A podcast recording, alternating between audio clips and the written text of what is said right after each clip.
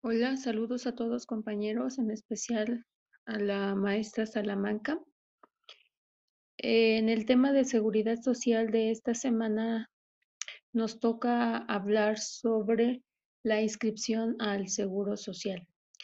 Eh, hoy en día, más que nada, nadie está exento a sufrir algún accidente o a necesitar atención médica urgente. Por ello es importante contar con un instituto que apoye en estos casos.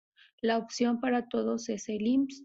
La inscripción a este instituto hoy en día está abierta para todos y otorga todas las facilidades para su inscripción, como es su app y todas las guías que pueda tener para el registro.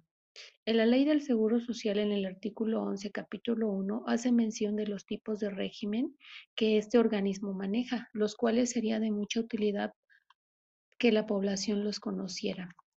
El régimen que utiliza es el obligatorio, el voluntario, el facultativo y también tiene los seguros adicionales. Obviamente todos ellos coinciden en la protección que da a la población. El régimen obligatorio obviamente es aquel en el que se comprenden diversos seguros como son riesgo de trabajo, enfermedad, maternidad, invalidez y vida, retiro, guarderías y prestaciones sociales. Creo que todos los regímenes, que maneja eh, este instituto tienen cierta similitud porque obviamente protegen la mayoría de los mismos puntos.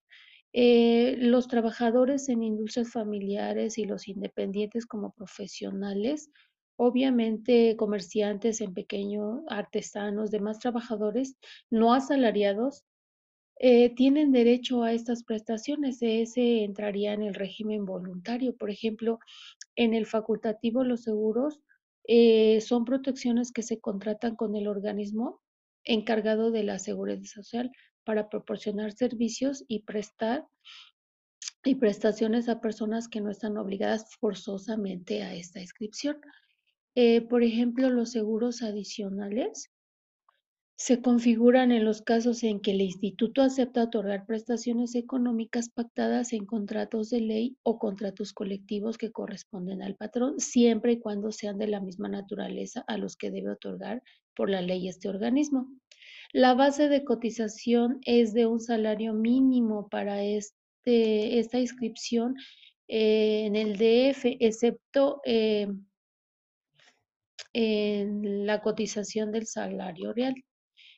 En todos los casos se aplican restricciones eh, por enfermedades preexistentes y excluyentes de aseguramiento, las cuales están contenidas en el reglamento de este seguro social. En materia de afiliación, clasificación de empresas, recaudación y fiscalización, obviamente todo ello hay que leerlo con mucha calma, pues para saber cuál es el régimen que más se adapta a nosotros.